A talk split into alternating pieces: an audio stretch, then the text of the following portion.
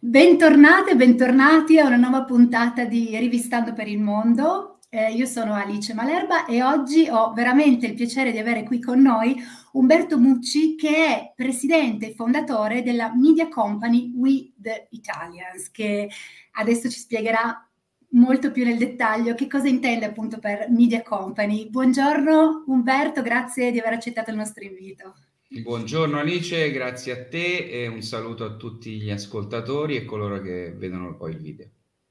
Bene, allora, ehm, io ho tantissime domande e i tempi ristretti che ci richiede la, la radio, però ehm, partiamo dal principio. Allora, mi piacerebbe un po' ehm, presentare ehm, in generale questa media company. Innanzitutto perché la chiamiamo media company?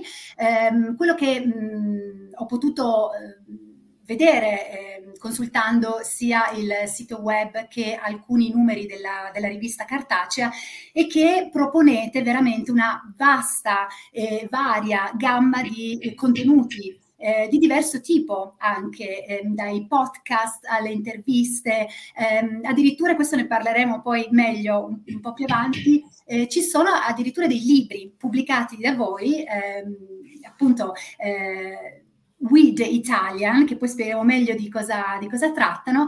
E quindi ecco, ci puoi un po' raccontare come è nata un po', ehm, quando e come è nata questa, questa media company e mh, qual era un po' magari anche la vostra missione iniziale, il vostro progetto iniziale. Allora, grazie. Dunque, We the Italians, eh, il nome è un tributo alle prime tre parole della Costituzione americana, We the People. Noi ci occupiamo dei rapporti fra Italia e Stati Uniti e di rappresentare gli italoamericani e gli italiani che sono nati qui in Italia e poi si sono spostati negli Stati Uniti. Noi siamo a Roma e siamo una media company perché abbiamo diversi strumenti di comunicazione. Siamo nati una decina di anni fa eh, con le interviste, che sono la prima cosa che è stata, è stata fatta, e poi piano piano siamo cresciuti perché io ho scoperto questa grandissima miniera d'oro di contenuti, di persone, di storie che sono eh, gli italoamericani e gli italiani che vivono negli Stati Uniti. Uh, abbiamo diversi strumenti di comunicazione, per, la chiamiamo, per questo la, la, chiamiamo una media company. Abbiamo velocemente un um, sito internet che ha 1400 eh, siti eh, che rappresentano qualcosa di italiano non commerciale negli Stati Uniti. Abbiamo un aggregatore di news che ogni giorno ci permette di promuovere 25 articoli che parlano o positivamente dell'Italia o di cose che riguardano Italia e Stati Uniti.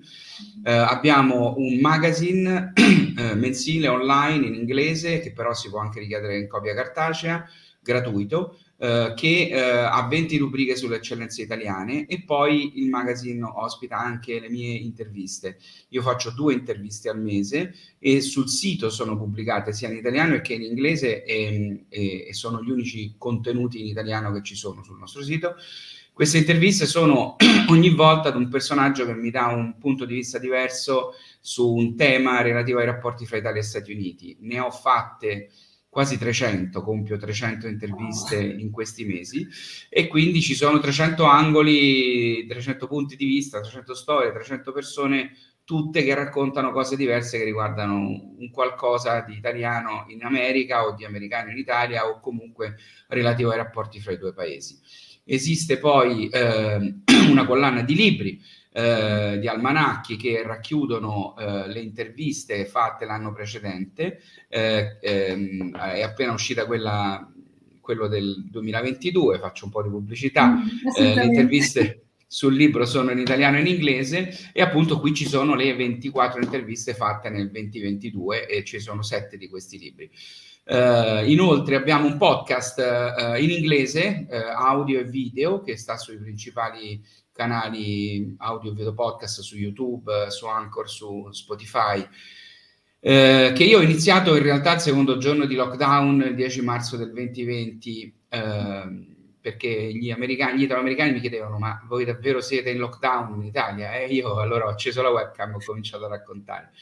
Eh, è diventato, all'epoca era quotidiano, adesso è un appuntamento settimanale, una pillola di 10-12 minuti in inglese in cui io cerco di raccontare cosa succede in Italia, eh, lasciando da parte la politica, le cose brutte, le cose negative o noiose, cercando di raccontare cose interessanti. Ed è un, di fatto ormai un telegiornale che produco io e, e, e, ed è eh, seguito da più di mille persone ogni episodio perché è un modo di rimanere in contatto con l'Italia e conoscere cose italiane raccontate in dieci minuti. Uh, inoltre siamo sui principali social media, quindi LinkedIn, Facebook, Twitter, Instagram, TikTok, Telegram e poi ancora appunto YouTube, Spotify e Anchor. Uh, e uh, abbiamo messo un piede anche nel metaverso perché abbiamo aperto uno spazio temporaneo che si chiuderà eh, a metà di questo mese in realtà, ma uno spazio temporaneo per una conferenza alla quale io ho partecipato e eh, stiamo lavorando per far sì di avere uno spazio permanente sul metaverso, nel metaverso, dedicato agli italiani negli Stati Uniti, agli italoamericani e all'Italia in generale eh, che si promuove all'estero. Questo eh, brevemente, se non ho dimenticato qualcosa, sì, ho dimenticato qualcosa, ovvero che abbiamo 50 ambasciatori in 50 stati americani e 20 in 20 regioni italiane, più ambasciatori tematici eh, che riguardano il nostro rapporto con l'arte, con lo sport, con l'istruzione, con la scienza, col turismo, con l'emigrazione, eh, che ci permettono di eh, portare avanti progetti concreti, pratici, eh, sia in Italia che negli Stati Uniti, qualora ci siano le necessità, la volontà e il budget.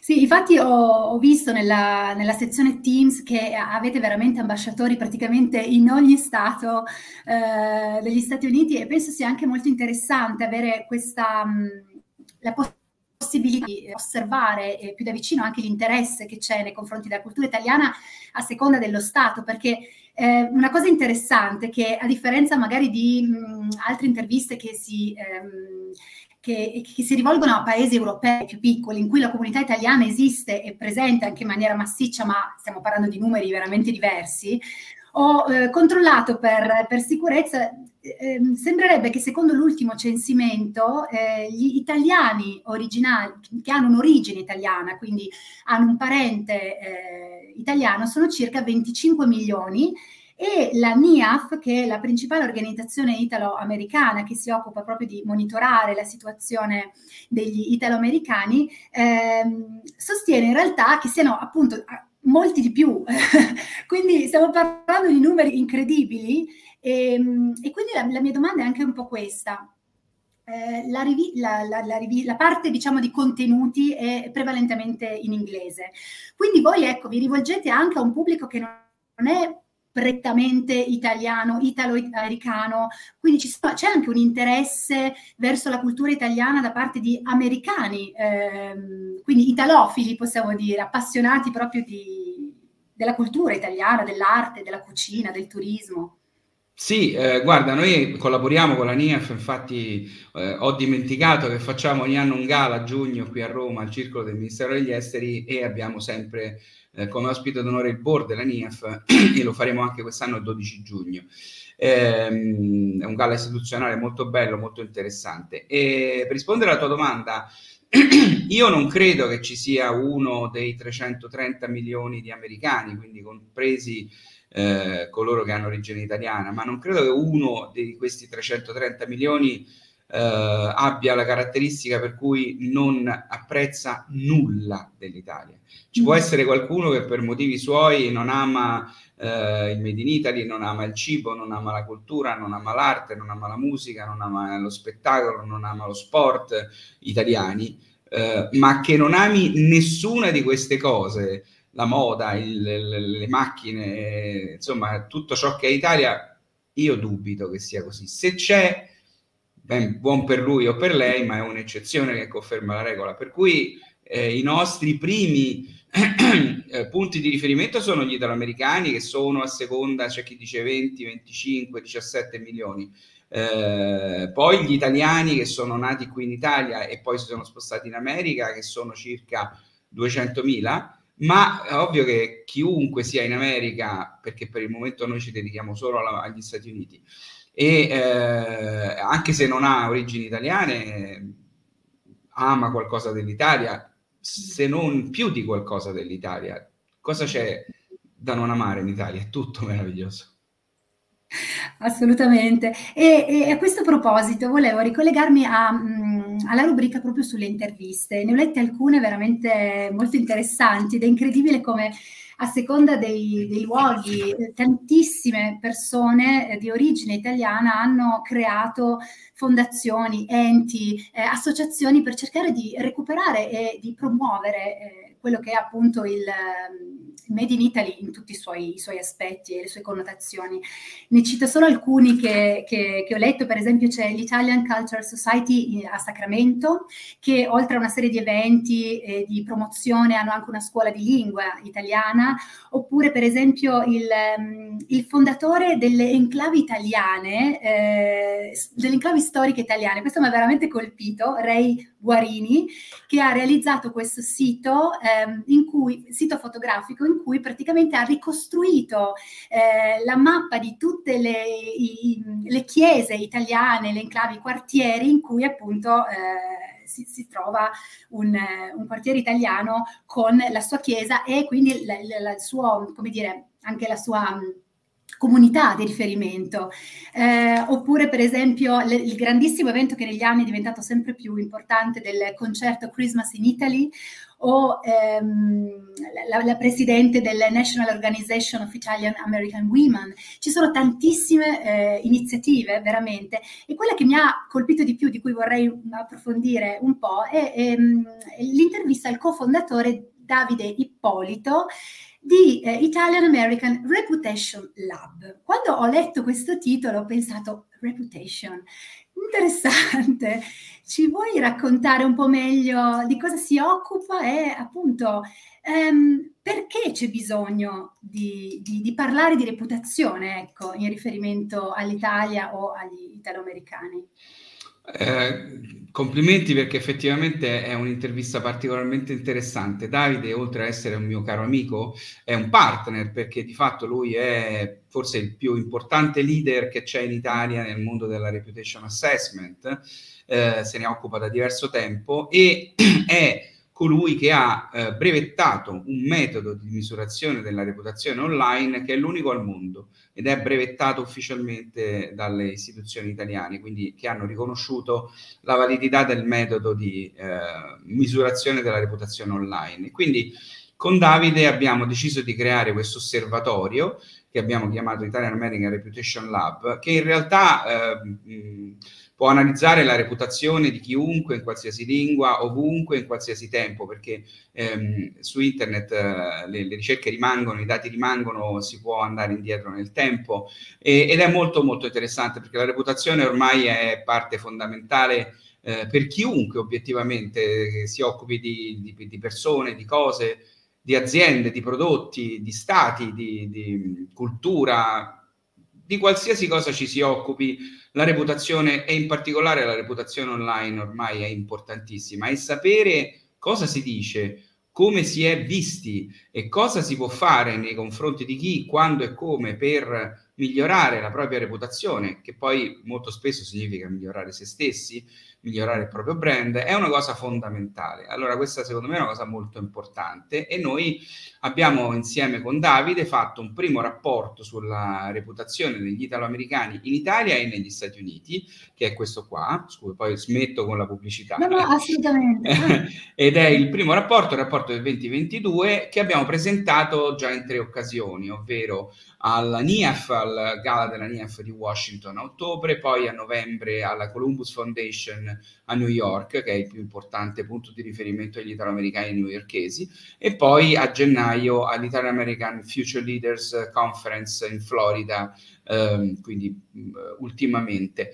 Uh, abbiamo fatto una serie di... Uh, di, di, di, ricerche eh, che ci hanno fatto conoscere alcuni dati interessanti. Abbiamo capito, per esempio, che Uh, su Colombo, che è sotto attacco negli Stati Uniti, non è il mainstream media, non sono, non è, sono le persone comuni che ce l'hanno con lui, ma sono alcuni top influencers che poi si portano dietro a valanga una serie di persone. Quindi, uh, se si vuole uh, investire dei soldi e del tempo per cercare di controbattere le calunnie che vengono dette contro Colombo, che poi di fatto sono attacchi alla comunità italoamericana, eh, gli abbiamo spiegato, abbiamo spiegato agli italoamericani che non c'è bisogno di comprare una pagina del New York Times, ma magari bisogna cercare di spiegare e convincere questi top influencers del fatto che sicuramente in buona fede, ma raccontano cose non vere che colpiscono e feriscono brava gente come gli italoamericani e un mito della storia come Colombo. Questo è solo un esempio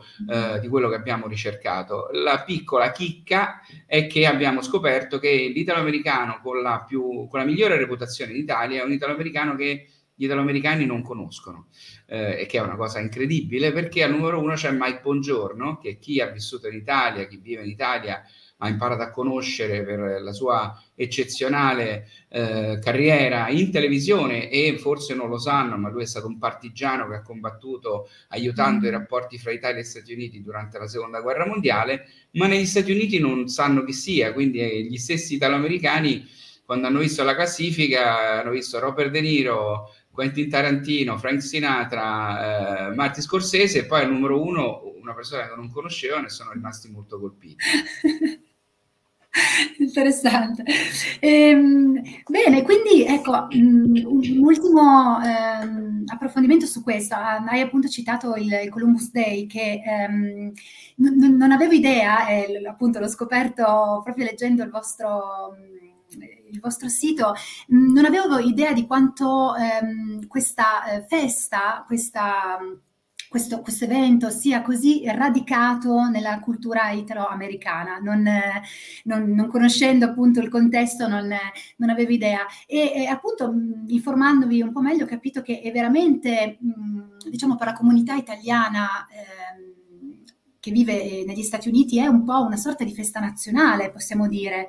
Eh, che ha un valore al di là del culturale, un valore storico di, di, di, di grande come dire, orgoglio nazionale, ecco, è sicuramente questo. Infatti voi ehm, sul sito avete anche proprio una rubrica eh, specializzata, proprio che si chiama Columbus, che ehm, oltre a spiegare appunto ehm, vari, vari, aspetti, eh, presenta anche il manifesto, il, il manifesto del appunto del, dell'evento e più che altro il significato ecco, simbolico e culturale, culturale di questo evento.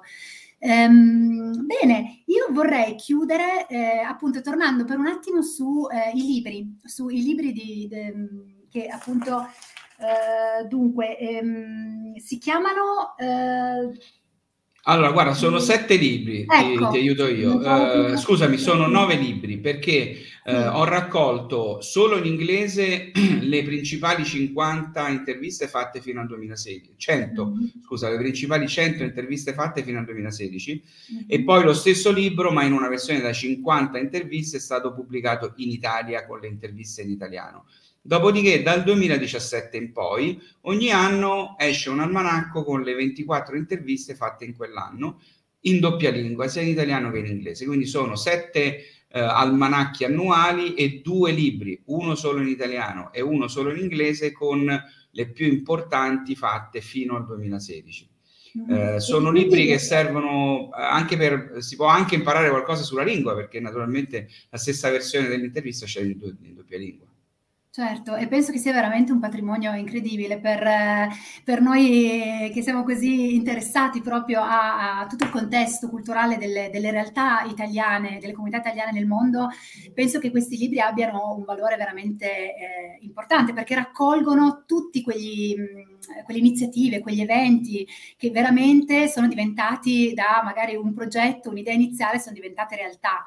E quindi sì, complimenti perché è veramente Grazie. un lavoro importante secondo me per, per, tutte le comunità italiane che vivono nel mondo e che sì, insomma, Grazie, se mi permetti eh, giro i complimenti al nostro team e a tutti gli intervistati perché io dico sempre, se l'intervista vi è piaciuta, il merito è dell'intervistato o dell'intervistata, se non vi è piaciuta è colpa mia. Ma al di là di questo, eh, queste sono persone straordinarie, per cui permettimi quantomeno di condividere con loro e con il nostro team i tuoi complimenti. Volentieri, volentieri. Bene, io ti ringrazio ancora per la tua disponibilità e vi auguro Grazie un grande al lupo per per, per il vostro Media Company e, e a presto.